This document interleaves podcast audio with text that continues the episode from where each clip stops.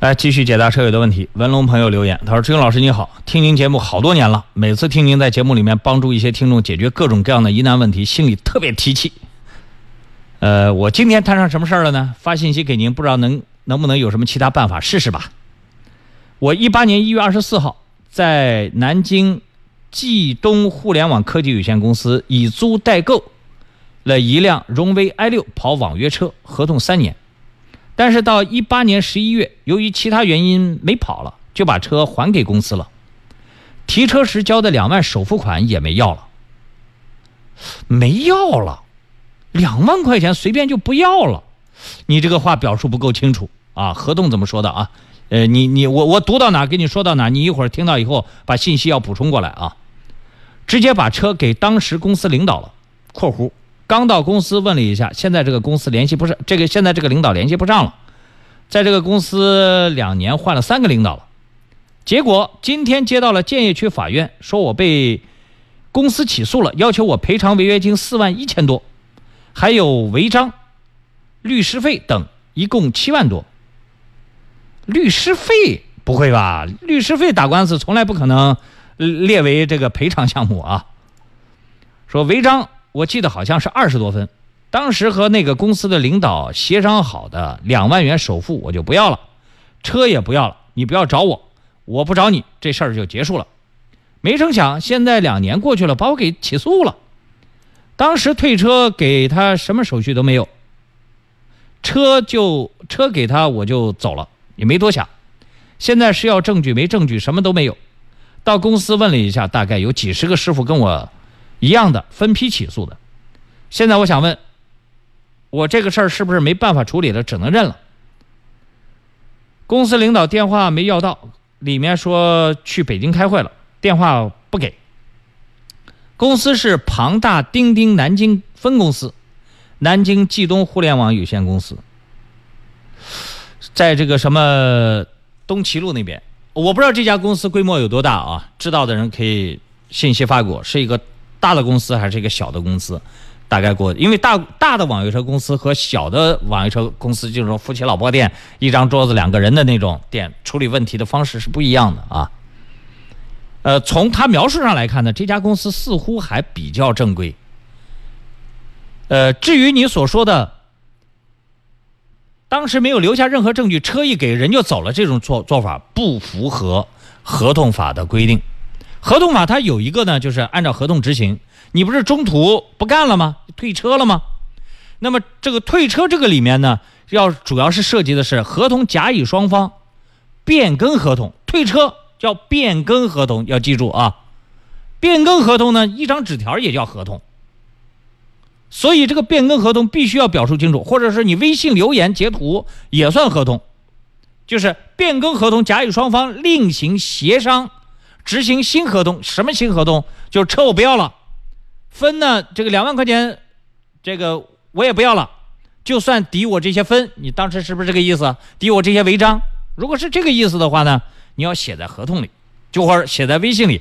这个领导就算找不着他，但当时他如果给你做出的任何回复，都属于公司行为。就算他跑了，不在了，或者是有其他因素。单位把他辞退了，或者他因为违法行为被判刑了，等等等等，他当时给你发生的任何行为表态，都属于职务行为，公司必须要为这个人承担代价。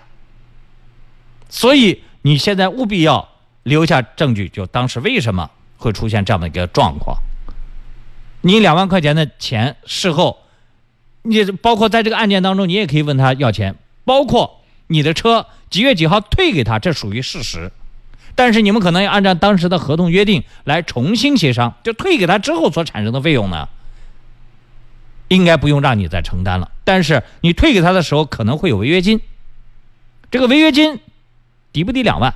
还有你的违章行为扣分情况，按照法律规定是不能由他人代处理的，只能由你本人处理。所以这一点是他胜诉的，呃，就是他这个钱你可能逃不掉。就是违违法处理的这个钱，你肯定是逃不了的。只是看你两万块钱违约金和他的呃，你两万块钱首付款和违约金之间有没有差价。还有一个最主要的，你们争议的焦点是，你退车的那个时间，他们公司认不认？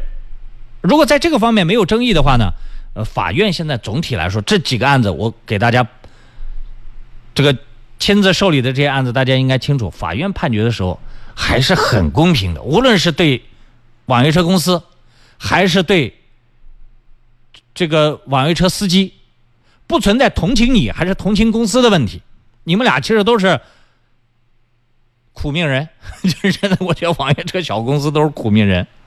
当时觉得哇，这个市场是一片蓝海，没想到到最后一塌糊涂，好多小公司都背了好多债，也不容易。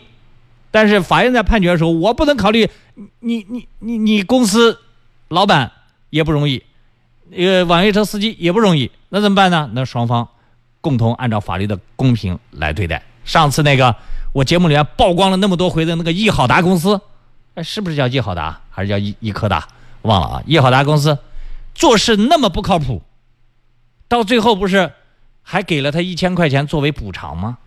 虽然他讲的一大堆的理由都是放不到台面上的，但是最终还是那个司机在调解过程当中，好给他一一千块钱辛苦费，那作为补偿。这这个从总体来看，法律还是比较比较公平的。智勇建言：小处看车品。直右车道是通行车道，等红灯时宁可在直行车道等在最后，也别到直右车道排在第一。右转的车可要谢谢你哦。刚才发信息的这位网约车司机文龙又留言了，他说：“谢谢志勇老师，听到你的解答了。”请问能不能帮忙给我推荐一个律师吗？下个月要开庭了，我也没什么文化，什么都不懂。呃，我这边认识的律师，估计不太愿意给你打这类小案子，因为你这个标的太低了。呃，他们都喜欢打大大案子，浪费的精力同样的，但是这个钱能多挣一点哈。呃，你我建议你，如果经济条件不好的话呢？你到社区开一个证明，这个比如说经济条件不好的贫困的这个证明，到时候法院会给你指有法律援助。如果你经济条件达不到这个贫困的标准的话呢，你一定要请个律师，那你最好到律师事务所去找刚刚入行的、刚学校毕业年轻律师。这个官司不算难打啊，不需要太复杂的经验。啊，懂一点法律知识就可以做了。刚入行的律师愿意打你这类官司，好不好？我就不太好推荐。就我给你推荐，万一打输了，你还会埋埋怨我？人家向你收费，你还会觉得这个这这个志勇是不是不帮我这个讨价还价了之类的？这这这个好人在这个问题上是做不得的啊。